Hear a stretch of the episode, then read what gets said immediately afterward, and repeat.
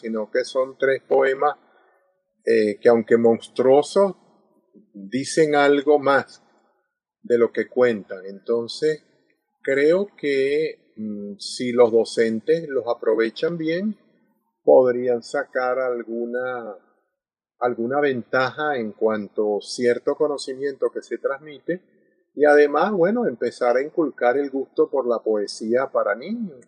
De repente también pueden saltar a poemas hechos por adultos para público adulto, pero que se pueden adaptar para niños.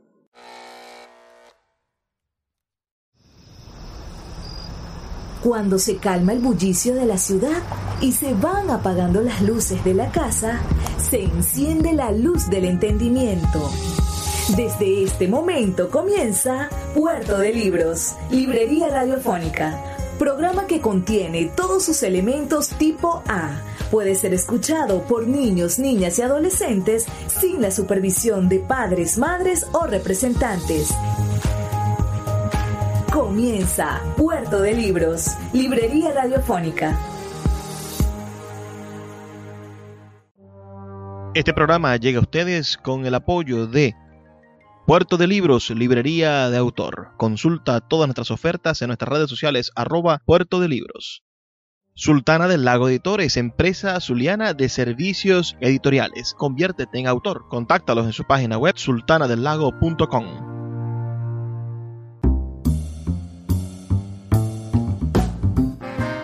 Bienvenidos a Puerto de Libros, librería radiofónica. Les habla Luis Peroso Cervantes, quien de lunes a viernes de 9 a 10 de la noche trae para ustedes este programa a través de la Red Nacional de Emisoras Radio Fe y Alegría. 23 emisoras conectadas para llegar a sus hogares con buenos libros, con oportunidades maravillosas para el encuentro con la intelectualidad y por supuesto con estas excusas para que desarrollemos criterio la mejor herramienta en tiempos de oprobio es el criterio. Con eso vamos a construir una verdadera y próspera nación. La noche de hoy traigo para ustedes la reposición de una actividad que vivimos el pasado 31 de octubre del año 2022. Me refiero a la presentación del libro Tres Poemas Monstruosos del escritor venezolano Armando José Sequera, un libro editado recientemente por nuestra editorial, por Sultana del Lago Editores.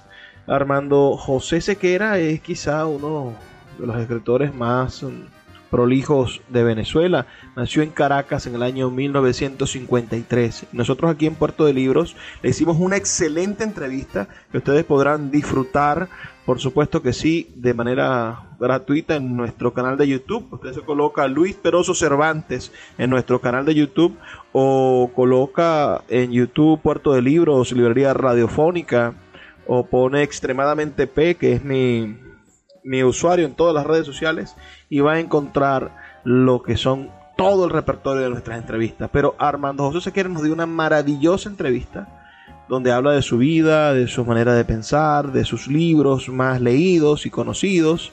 Y ese hombre, por supuesto, está en nuestro programa y es el invitado de esta noche, porque recientemente, como les digo, presentamos su último libro, su libro número 99 o 98. Pero les comento un poco sobre la vida de Armando José Sequera, nacido, como les digo, en Caracas el 8 de marzo del año 1953.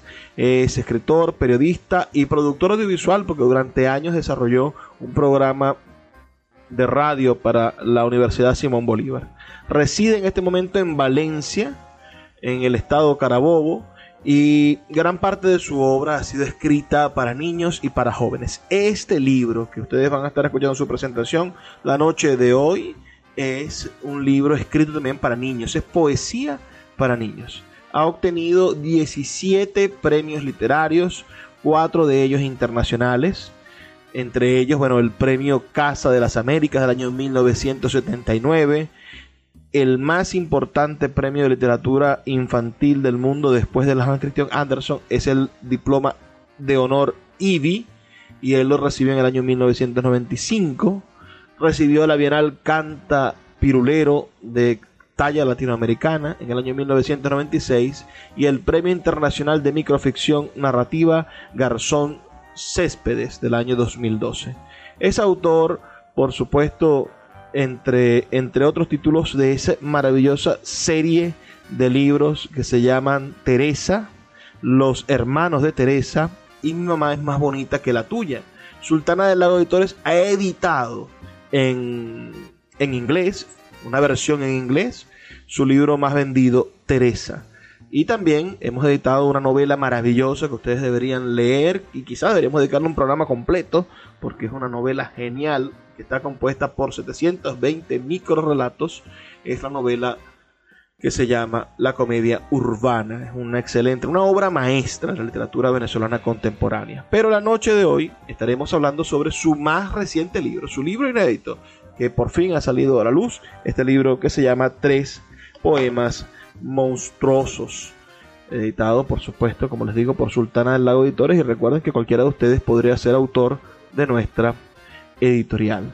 Sin más demora, empecemos a escuchar esta presentación y al final, bueno, haremos una, unos comentarios acerca de la importancia de leer la literatura venezolana y por supuesto de descubrir autores maravillosos como Armando José Sequera. Si ustedes ya conocían a Armando José Sequera, por favor háganme llegar sus comentarios de él o su experiencia al 0424 672 3597 0424 672 3597 o nuestras redes sociales arroba librería radio en Twitter y en Instagram. Escuchemos entonces esta presentación que se desarrolló el 31 de octubre del año 2022. Buenas, buenas, buenas, ¿cómo están ustedes? Nos vamos conectando a esta sesión de la noche de hoy, de la tarde de hoy. Se nos ha aguado un poco la fiesta y vamos a presentar este maravilloso libro de la tarde de hoy en nuestra librería, uh, pero, pero ha caído una tormenta gigantesca, entonces tenemos verdaderamente la fiesta aguada. Quiero dar la bienvenida a nuestro autor, a nuestro querido Armando José Sequera, quien se conecta desde Valencia. ¿Cómo estás, Armando? ¿Cómo te sientes? Bueno, hasta ahora bien. Como dicen los boxeadores, espero hacer una buena pelea. La bendición para mi mamá y mi papá. Armando, hoy 31 de octubre, día de Halloween. Uh, elegimos esta oportunidad para presentar tu libro Tres Poemas Monstruosos. Y el Halloween viene a ser una fiesta que quizá no tiene nada que ver con los venezolanos ni con los latinoamericanos, pero a los niños les gusta, les gusta disfrazarse, a los niños les gusta jugar a ser otro. Y, vemos en las calles de Venezuela, por lo menos de las ciudades, a, muchos niños jugando al Halloween, ¿no? Quizá muy diferente a la, a la otra fiesta, a la fiesta del, del, Día de Muertos o el de Todos los Santos, que son las fiestas más castizas, que son muchas más serias, ¿no? Son mucho más uh, cerca de, de, de, la intimidad profunda de la familia y de, y de la fe. ¿Qué, ¿Qué opinas tú sobre ese debate? ¿El Halloween es bueno? es malo, es, hay, hay que demonizarlo. Ah, se nos ha ido Armando. Vamos a esperar que se vuelva a conectar. ¿Quiénes se encontrarán en línea con nosotros a esta hora? Pueden enviarnos sus comentarios si están conectados desde, desde estamos en línea en Twitter de Puerto de Libros, en el Twitter de Sultana del Lago y en el YouTube de Sultana del Lago. Ya volvió Armando, vamos a darle. Hola Luis, aquí estoy de nuevo. Es que hubo un micro apagón. Bueno, Armando, te preguntaba por el, por el día de Halloween. Hay gente que lo demoniza, que dice que, que no debe celebrarse en Latinoamérica, que los venezolanos no tenemos nada que ver con eso. Uh, y yo veo que, bueno, que los niños se divierten, que es un espacio de, de, de, juego lúdico que la gente ha asumido y lo ha asumido ya desde hace unos cuantos años. ¿Qué, ¿Cuál es la opinión de Armando José Sequera sobre estas cosas? Mira, eh, A mí no me gusta por la procedencia, pero lamentablemente y con los años eh, todas esas cosas se van convirtiendo en tradición, porque tampoco la Navidad es una fiesta nuestra. nos vino de España y a España le llegó de Roma y a Roma le llegó de Palestina, así que este, las cosas son así. La, las hadas, las sirenas, etcétera, son personajes fabulosos que nos llegan de Irlanda. Y sin embargo, bueno, tenemos duendes en los Andes, tenemos duendes en casi todo el país. Y ya nos hemos acostumbrado a, eso y, forma parte de nuestro folclore. Entonces, lo, que ocurre es que el Halloween es reciente. Vamos a estar claros que aunque a uno no le guste, es algo reciente y que de aquí a 50 años será tradicional. Así que, ¿para qué caernos a mentiras pensando que, eso no funciona, no sirve, no debería ser, etcétera? Eh, entonces yo soy muy abierto.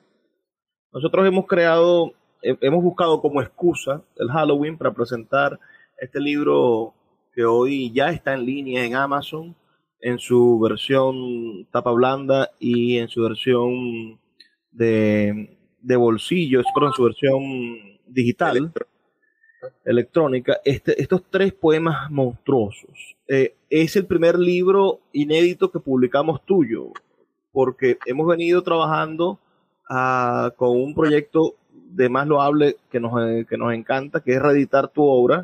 Uh, tu obra que, que, es bastante extensa. Ojalá tengamos el pulso para poderla poner toda en internet en algún momento, en Amazon, disponible para que cualquiera pueda ver tus libros.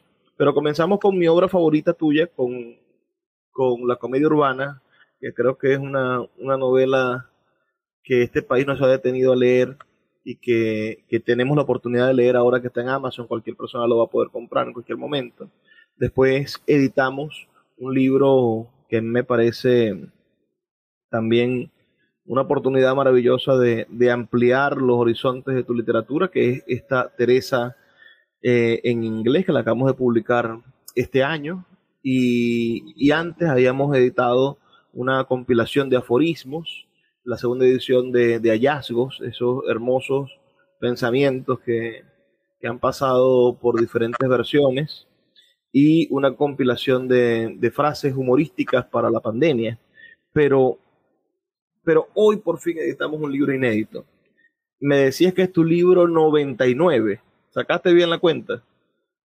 Eh, está entre el 98 y el 99. Me puse a sacar la cuenta anoche, pero resulta ser que tengo idea de que hay un libro que me falta y que no he incluido He buscado, porque no tengo ejemplares de muchos de mis libros, he buscado entre los más recientes y de los más recientes, de los últimos 12 o 13 que han salido, yo solamente tengo ejemplares de 5, así que te imaginarás, tengo creo que 7 u 8 de los que no tengo ejemplares, ni siquiera electrónicos. Entonces, eso me impide de alguna manera saber qué ha salido y qué no ha salido pero, pero sí anda por ahí, 98 o 99. Puerto de Libros, Librería Radiofónica, tu canal diario para encontrar nuevos libros. Con el poeta Luis Peroso Cervantes. Síguenos en arroba Librería Radio. We got another day of NBA action. And with FanDuel, every night is a watch party. So it's time for your FanDuel crew to make their bets. So, what's the move tonight, gang? You know that new customers who bet $5 get $200 back in bonus bets if you win. Ooh, we're heating up, fam. Bet all the stars with all your friends and make every moment more only on FanDuel. New customers bet $5, get $200 back in bonus bets if you win. Make every moment more with FanDuel. It goes down in the field. It go down. It go down in the field. 21 plus and present in Virginia. First online real money wager only. $10 first deposit required. Bonus issued is non-withdrawable bonus vest that expires seven days after receipt. See full terms at fanduel.com slash sportsbook. Gambling problem? Call 1-800-GAMBLER. Puerto de Libros, librería de autor, la librería que estás buscando. Te invita a visitar sus dos sedes en el Teatro Varal de Maracaibo y en la Vereda del Lago. Dos cautivadores espacios donde podrás entrar en contacto con la literatura, con el arte, con todos los conocimientos de la humanidad a través del instrumento maravilloso que es el libro. Abiertos de lunes a domingo. Consulta sus redes sociales arroba puerto de libros o su página web www.puertodelibros.com be donde encontrarás la tienda virtual más grande de libros de Venezuela. Puerto de Libros, librería de autor, la librería que estás buscando. El poeta Luis Peroso Cervantes le acompaña en Puerto de Libros, Librería Radiofónica, por Radio Fe y Alegría, con todas las voces.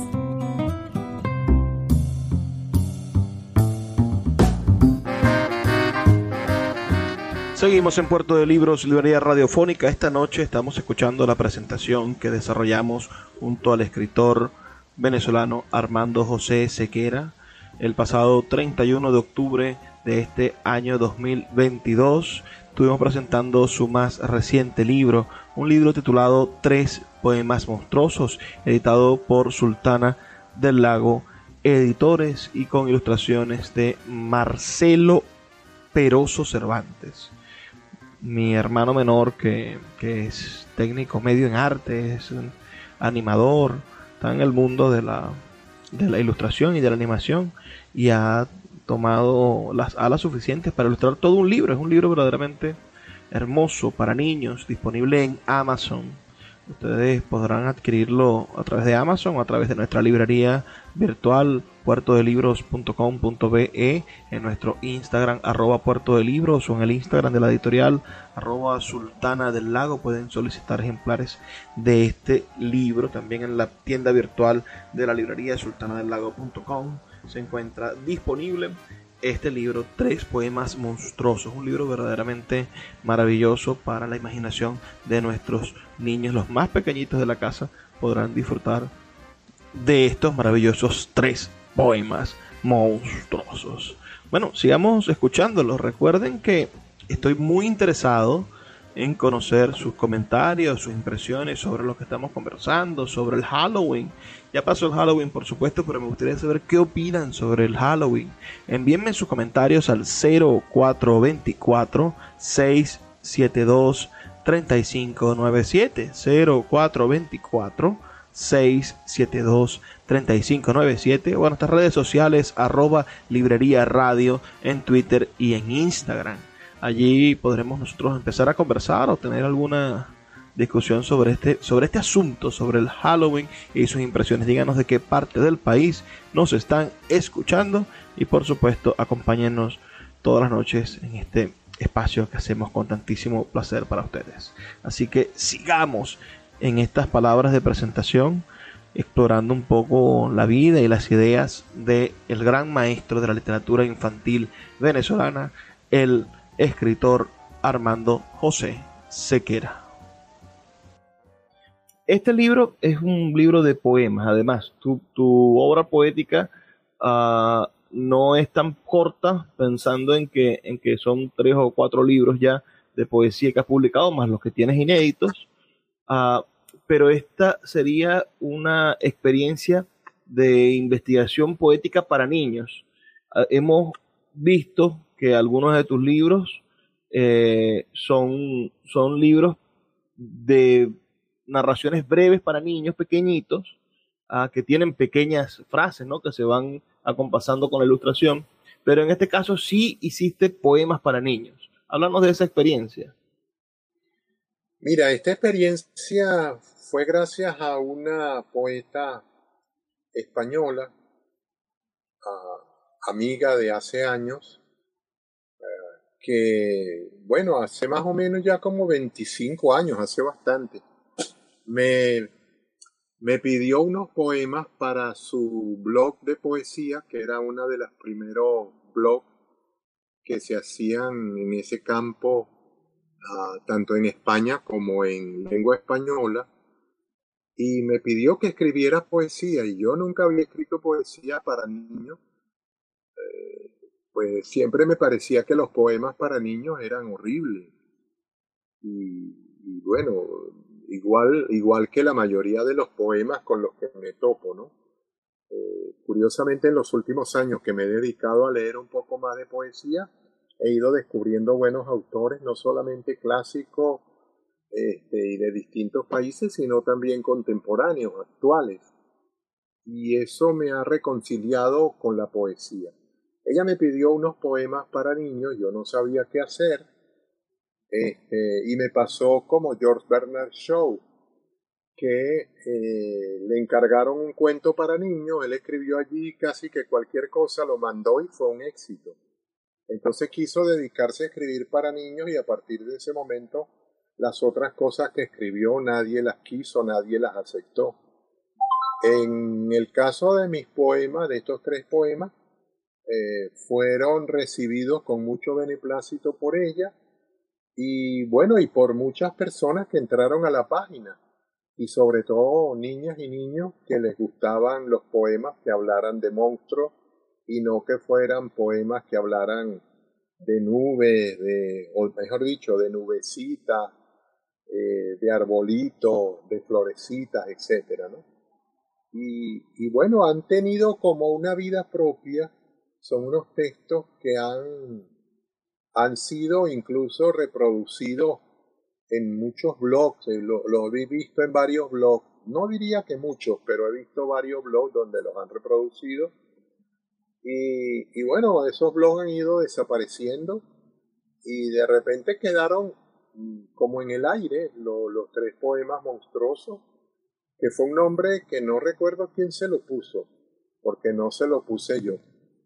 Y no, creo que no se lo pusiste tú tampoco.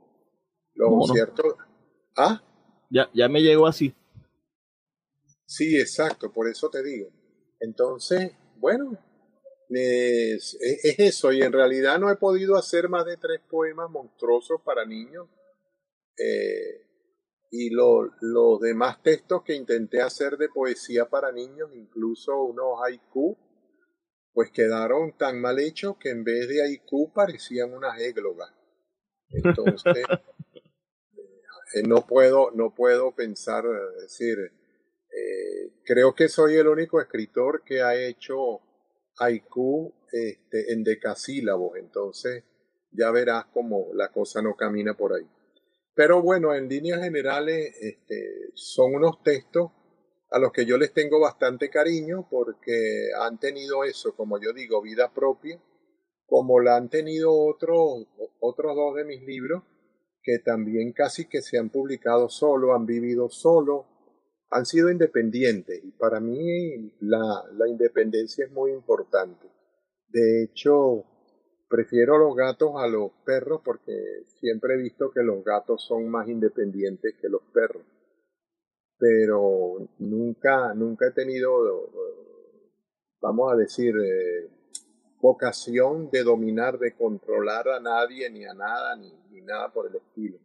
Y estos textos, pues, si tienen vida propia, maravilloso que, sigan viviendo y ahora que tengan una presencia editorial dentro de tu sello, pues creo que vale la pena que estén allí, vale la pena que estén caminando por Amazon, vale la pena que tengan una existencia mucho más digna de la que han tenido hasta ahora. Me, contenta mucho que las ilustraciones de este libro las haya hecho Marcelo Peroso Cervantes, que es mi hermano. Les voy a mostrar, aquí tenemos el libro. Uh, vamos a ver si, somos capaces de, de hojearlo un poco. Y, y, si quieres ir haciendo algún comentario mientras lo hojeamos, también es maravilloso. Vamos a cambiar ese fondo. A ver si con este morado se ve mejor. Va, a sonar como, va a sonar como la versión de las películas comentadas por el director. Sí. bueno, este, este es la. El primer poema se llama Un hombre sin cabeza, ¿no? Me parece ese. Ese juego de, de, de esa leyenda norteamericana también, del hombre sin cabeza, ¿no? Que, pero este es un hombre sin cabeza al que intentas de alguna manera eh, explicarle qué es lo que no puede hacer sin cabeza. Marcelo hizo ilustraciones, como podremos ver en todo, la, en todo el libro, una ilustración de, de, fondo, una ilustración con la que se abre la, el poema, después está el poema y finalmente hay una ilustración un poco más narrativa. Eh, este es un ejemplo. Y está dos niños, bueno, ni, niño con dos caras, que también está en ese, en ese concepto humorístico que siempre trabajas, Armando. El, la ilustración que, que, narra el, texto es esta, y es una especie de, de composo interesante, de, de, de, collage de varios, varias formas de ilustración. Y el último poema, que es El monstruo interior, ¿Y cuántos de nosotros no tenemos un monstruo interior, verdad? sí, lamentablemente demasiadas personas tienen monstruo interior. Yo no, yo lo dejo salir y, que ande por ahí libre y tranquilo. Claro, este es el libro, un libro para niños pequeños. Tú sugerías que se trabajara con este libro cerca de la edad de, de cuatro años, decías. Este es un libro como para niños de cuatro a seis años niños que estén en el proceso de yo diría yo diría que como unos seis años que tengan la idea de tengan idea más o menos de, de, de, lo que es un monstruo y de todas esas cosas y tengan capacidad reflexiva para, para entender. Porque si no les parece como una serie de palabras que van en trencito tratando de entrarle por los ojos. Los libros son máquinas del tiempo. A través de sus páginas podemos viajar a todas las épocas de la humanidad, navegar en las mentes de grandes artistas y transportar nuestra experiencia hacia la posteridad. De lunes a viernes puedes abordar una embarcación de papel en Puerto de Libros, Librería Radiofónica, producido y conducido por el poeta Luis Peroso Cervantes un programa dedicado al maravilloso mundo de la lectura, la cultura y la intelectualidad por Radio Fe y Alegría con todas las voces.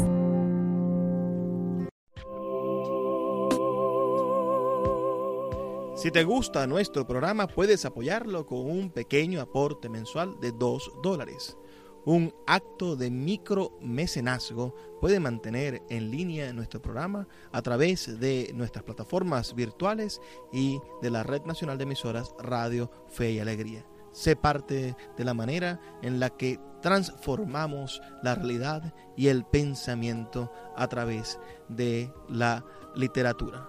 Apóyanos para seguir llevando a tus hogares Puerto de Libros, Librería Radiofónica. Más información al 0424-672-3597.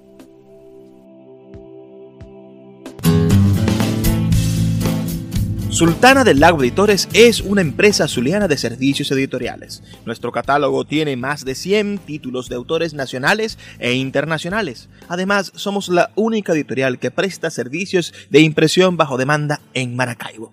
No necesitas invertir en grandes tirajes. Tus lectores pedirán tu libro, nosotros lo imprimiremos y tú obtendrás regalías. Por ello, también editamos internacionalmente en Amazon y Google Play Books. Conoce más en nuestra nueva página web www.sultanadelago.com o siguiéndonos en Instagram como arroba sultana del lago. El poeta Luis Peroso Cervantes le acompaña en Puerto de Libros, Librería Radiofónica, por Radio Fe y Alegría, con todas las voces. Esa, esa es una parte bastante interesante, cómo, cómo las editoriales o, los propios autores terminan definiendo qué edad es precisa para, para los escritores, para, para, para, para los lectores, perdón. A veces uno, uno ve historias que están marcadas para, para niños de 12 a 16 años, para adolescentes, y son historias muy aburridas que los muchachos ni siquiera las, las miran, porque alguien con un ojo pedagogicista dijo, no, esto lo tiene que leer un muchacho más grande, cuando el tema quizá le interesaba a uno más pequeño, que está en plena curiosidad. Sí, yo siempre pienso que los niños entre 6 y 10 años entienden gran cantidad de cosas, sobre todo los niños de este tiempo.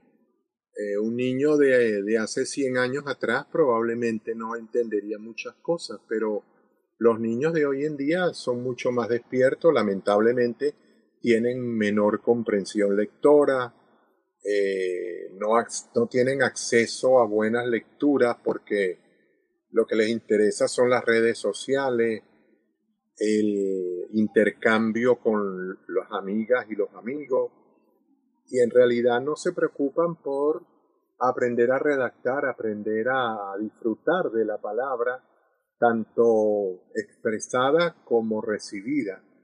Y, y bueno, eso lamentablemente es una, una deficiencia no solamente de Venezuela, es una deficiencia en este momento a nivel mundial estudios que se han hecho acá en Venezuela, se llegó al, hace poco en un estudio a la conclusión de que la comprensión lectora de nuestros niños anda por el 30%. Y resulta ser que en países, por ejemplo, donde creemos que las cosas son mejores, como en Escocia, en España, en Inglaterra, el promedio es más o menos de 33, 34, casi lo mismo que Venezuela. Entonces, me parece que es un mal universal en este momento y bueno, no es gratuito.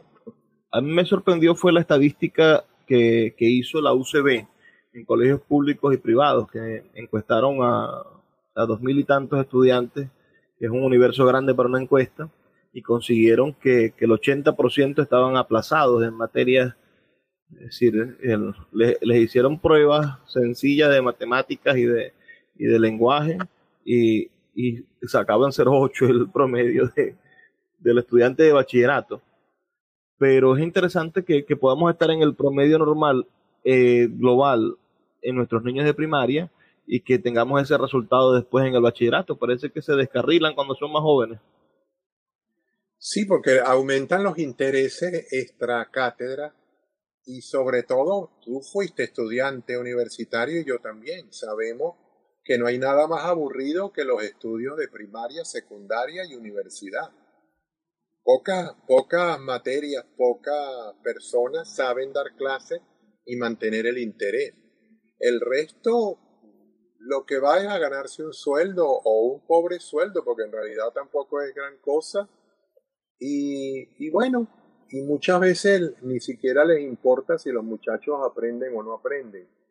Y en ese sentido, pues evidentemente, si el, como dice el dicho, si el muchacho es llorón y la mamá lo pellizca, pues es, evidente que va a estar llorando todo el tiempo. Entonces, igual ocurre con esto. Si los niños no quieren aprender y los maestros no quieren enseñar la, nuestra educación o la educación a nivel mundial en este momento, está convertida en una especie de gran ciénaga, pues, en, eh, un equivalente al gran pantanal ahí en Brasil. Mira, para, para finalizar, y este quizás es la pregunta que no debería hacerte yo, pero estoy seguro que te la hacen cada vez que vas a algún espacio donde hay docentes. ¿Cómo podría utilizar un docente este libro? ¿Qué estrategia les podría sugerir? Tú que eres más creativo. Mira, aprovechar, por ejemplo, con las temporadas así de Halloween, aprovechar uh, distintos momentos y eh, los tres poemas contienen leves enseñanzas, no son poemas en el aire, no son poemas, vamos a decirte, eh, que simplemente estén ahí como para llenar un espacio, sino que son tres poemas eh, que aunque monstruosos, dicen algo más de lo que cuentan. Entonces, creo que mm, si los docentes los aprovechan bien, podrían sacar alguna, alguna ventaja en cuanto a cierto conocimiento que se transmite y además, bueno, empezar a inculcar el gusto por la poesía para niños. De repente también pueden saltar a poemas hechos por adultos para público adulto, pero que se pueden adaptar para niños. Eh, hay poemas de García Lorca, de, de, de grandes escritores, de, ah, de, de, muchísimos, hasta, hasta de Neruda, pues, que, que tiene su época en que no se le entiende absolutamente nada.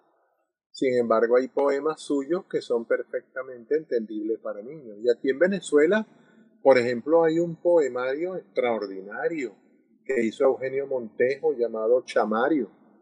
Y este, ese poemario, pues, debería marcar la pauta de la elaboración de poemas para niños a nivel nacional e incluso en el continente americano.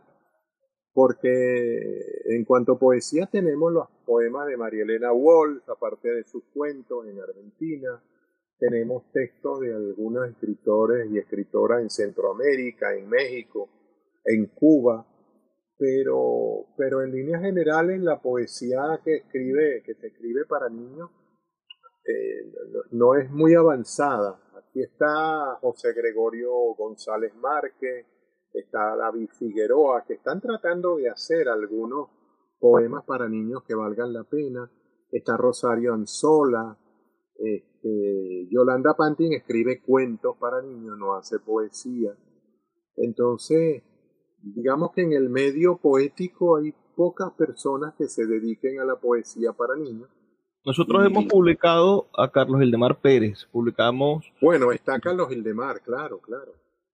Más feliz que una lombriz, que, que es una poesía humorística para niños y, y recientemente también se, se, ha visto, hemos publicado otros libros de, de adultos, ¿no? Pero parece que el próximo año vamos a publicar una poesía para niños llamado Almita. Él llama poesía espiritual para niños. Ah, mira tú. Yo creo que sería bueno una antología de la poesía de Carlos Hildemar para niños, ¿sabes? Me parece que valdría la pena porque él tiene varios libros y si hace una selección de unos 20, 30 poemas bien ilustrados y eso, daría un bonito libro. Entonces, bueno, pero te digo, hay poca gente este, en Mérida hay otras personas que también están trabajando eso. Eh, y bueno, lo que hay que hacer es incentivar la poesía para niños. Hay festivales de poesía a cada rato y en todas partes, pero ningún festival de poesía se dedica a la poesía para niños. Y cuando alguien intenta presentar un poema para niños en medio de un festival de poesía, eh, el poeta o la poeta desaparecen eh, sin que se los lleve la policía, ni el ejército, ni nadie, desaparecen y no se sabe quién, quién fue. Un día aparecen por allá unos harapos y todas esas cosas y la gente los, los ve y encuentra los textos tirados por allí todavía, pero del resto no, no hay más nada y estoy hablando en un día de Halloween. Mira, por cierto, en el día de Halloween, mira, yo tengo, yo tengo constancia, mira, tengo constancia de que hoy fui mordido en el brazo este, por, un vampiro, así que esto le, le, puede gustar a los chamos también, que el autor del, de los poemas monstruosos fue mordido por un micro vampiro en la mañana del día de Halloween, así que, bueno.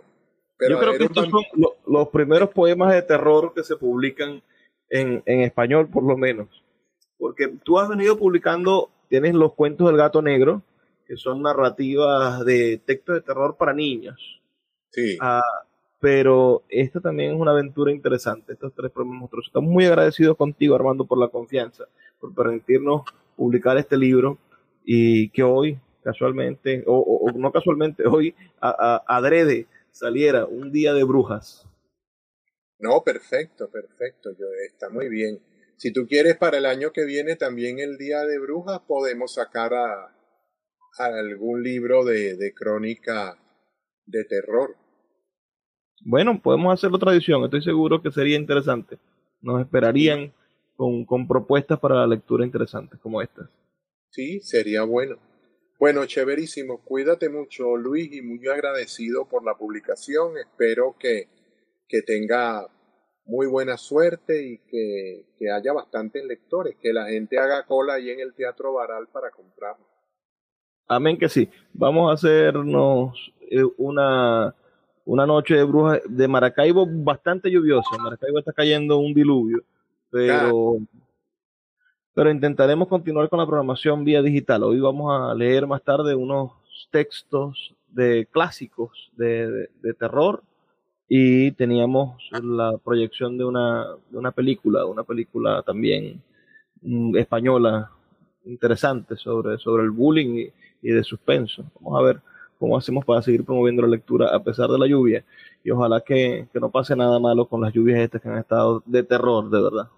Y ojalá, ojalá. Aquí está todo oscuro, pero, pero no ha llovido. Amén. Bueno, Armando, un abrazo. Hasta luego. Otro para ti. Cuídate mucho y gracias. De verdad que sí. Escuchas Puerto de Libros con el poeta Luis Peroso Cervantes.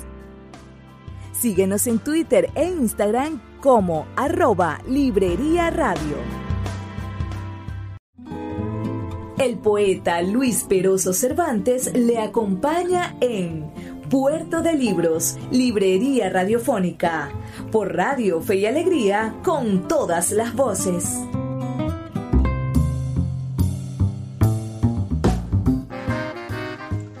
En este último segmento del programa me gustaría hacer algunas reflexiones sobre la literatura venezolana, sobre la importancia que tiene para nosotros poder leer nuestra literatura. Estamos muy mal acostumbrados a leer, a consumir contenidos de autores o de, o de personas de otras partes del mundo con otras cosmovisiones y no nos damos la oportunidad de conocer y reconocer a las personas que piensan como nosotros mismos.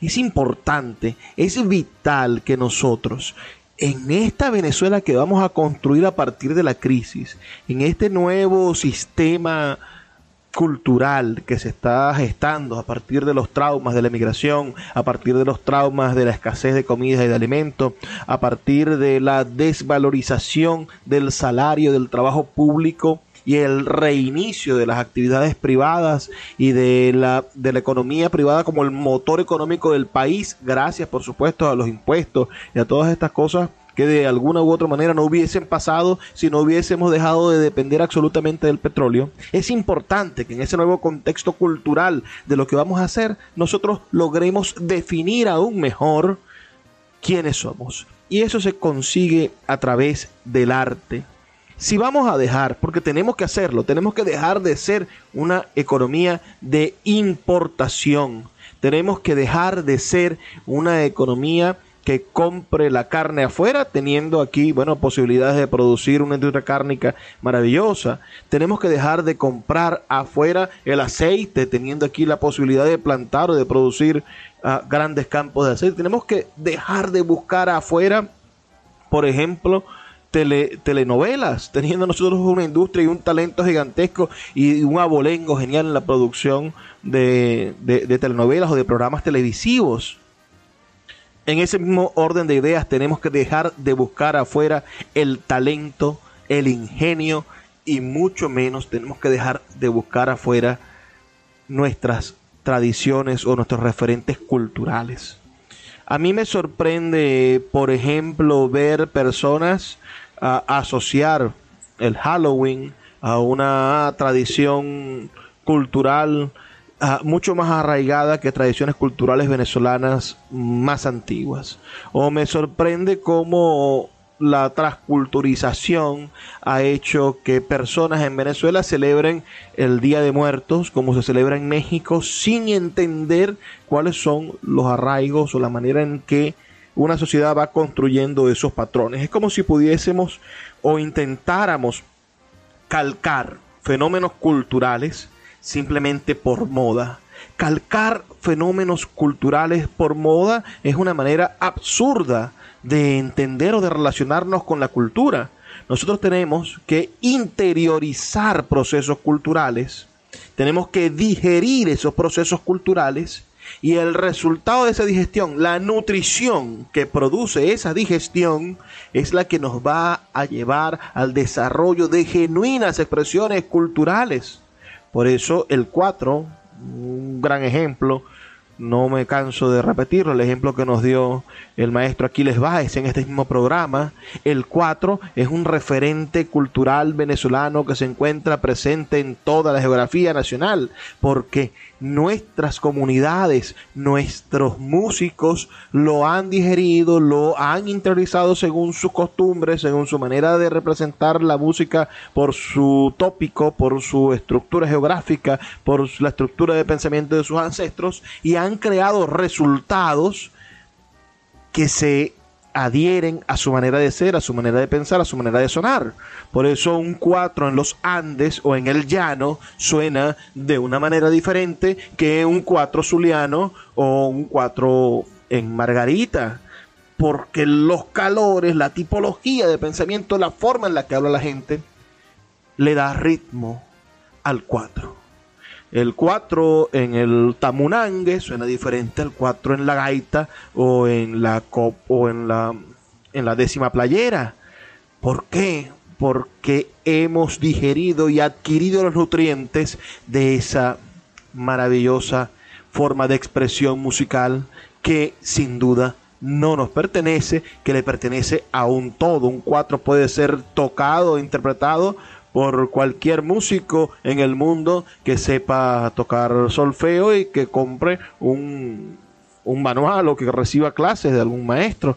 Lo que, me quiero, lo que le quiero llegar a decir es que muy pronto vamos a necesitar que nos aboquemos a leer nuestra literatura. Para que, y ahí es donde viene quizá la utilidad de la literatura, para que nuestro imaginario nuestra construcción de la realidad mental, nuestra capacidad de proyección, nuestras situaciones que de la ficción pueden convertirse en situaciones reales o en situaciones aplicables o en esquemas de aprendizaje para que esa realidad latente, esa realidad posible que se encuentra en la ficción, que se encuentra en la literatura, bueno, sea genuina para nosotros y no sea un copia y pega, no sea una superposición de una realidad que no nos pertenece. Por eso leer a García Márquez es tan nutritivo y tan maravilloso para nosotros porque se parece. García Márquez le tomó el pulso al latinoamericano, pero cuando leemos Guerra y Paz de Tolstoy, cuando leemos Por quién doblan las campanas, cuando leemos bueno, el, sonido y la furia. Hay, cosas interesantes en el, en el sonido y la furia que se parecen quizá al, sur, ese sur de los Estados Unidos se parece al, norte de, la América del Sur. cuando leemos otra literatura de otras fuentes culturales, nos damos cuenta inmediatamente de que estamos como visitantes, como turistas, como extranjeros, en esa realidad, en esa forma latente de la realidad que es la literatura. Pero cuando leemos Doña Bárbara, cuando leemos sobre la misma tierra, cuando leemos, hablemos de literatura más contemporánea. En este programa hemos tenido a Milton Quero, que tiene una novela que se llama El corrector de estilo y que trata sobre esta Maracaibo en la cual yo habito y ese calor y esa manera de refrescarse y de hablar del otro. O, cuando nos acercamos, bueno, a literatura contemporánea. Los invito a leer, por ejemplo, a, Pedro Mazzaroni, este escritor que, ha publicado con Sultana de Auditores esas dos primeras novelas, su literatura, y, y narra, habla del pulso de un joven venezolano en el medio de, la escasez, en el medio de la diáspora de sus compañeros, en, este, en ese mismo cielo de Caracas, que parece ser el cielo que vio Pérez Bonalde al llegar, lleno de techos rojos, pero que ahora está lleno o vacío de algunas cosas que finalmente terminan componiendo una profunda y dolorosa realidad. Nosotros necesitamos hacer de nuestra literatura nacional una manera de construir nuestra identidad, de traducirnos al venezolano. No podemos seguir creyendo que Venezuela es el resultado de procesos exógenos a Venezuela, de procesos que suceden fuera de Venezuela. Tenemos que empezar a tomar las riendas de nuestro propio destino cultural y eso lo hacemos en parte como una decisión. Una decisión que debemos tomar nosotros, que somos los que estamos vivos ahorita, esta generación. Tiene la responsabilidad de tomar la decisión de ser venezolanos y de componer la venezolanidad. Pero luego, esta decisión debe estar acompañada por algo que no puede controlar, que es el pasado, la memoria del país que ya está dibujada y que debemos dejar de ignorar. Debemos dejar de darle la espalda a lo que somos como nación, aceptarlo y redefinirlo. Redefinirlo. Hace, hace unos meses estuve en Motatán y, estuve, estuve en la celebración de los del, del aniversario del pueblo. Y estando allí me sentí en las páginas de Rómulo Gallegos.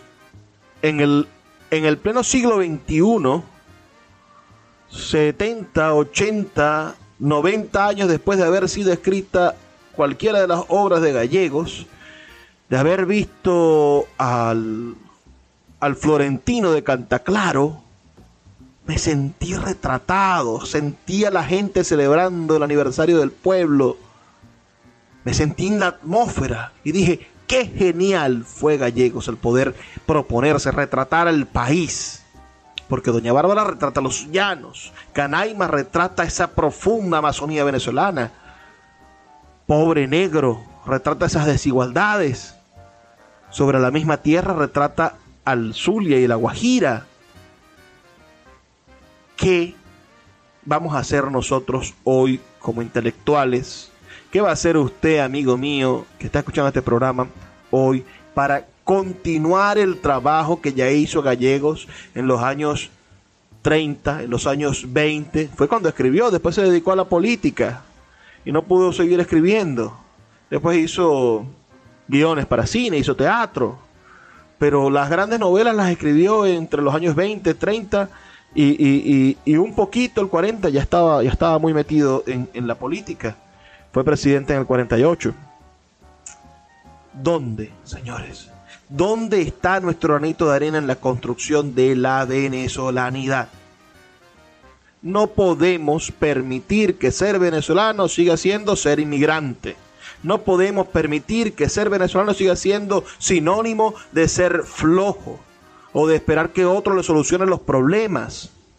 Tenemos que aprovechar lo mejor de nuestra historia lo irreverente de lo que somos, la manera en la que nos mimetizamos con nuestro paisaje y construir un país para el futuro.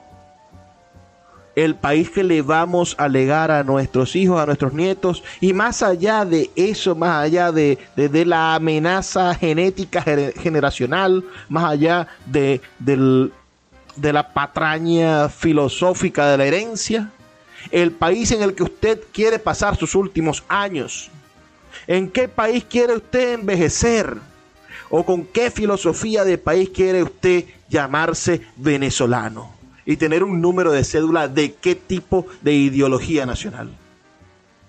Somos corresponsables en la transformación de nuestros tiempos. Y lo primero que usted debería hacer, y lo invito a que lo haga, es a que compre y lea libros escritos por autores venezolanos. Así se hace patria, leyendo literatura venezolana. Es hora de despedirme. Pero no sin antes recordarles que estamos aquí de lunes a viernes, de 9 a 10 de la noche, por la red nacional de emisoras Radio Fe y Alegría. Ha sido un inmenso placer trabajar para ustedes. Les habló Luis Peroso Cervantes. Por favor, sean felices, lean poesía.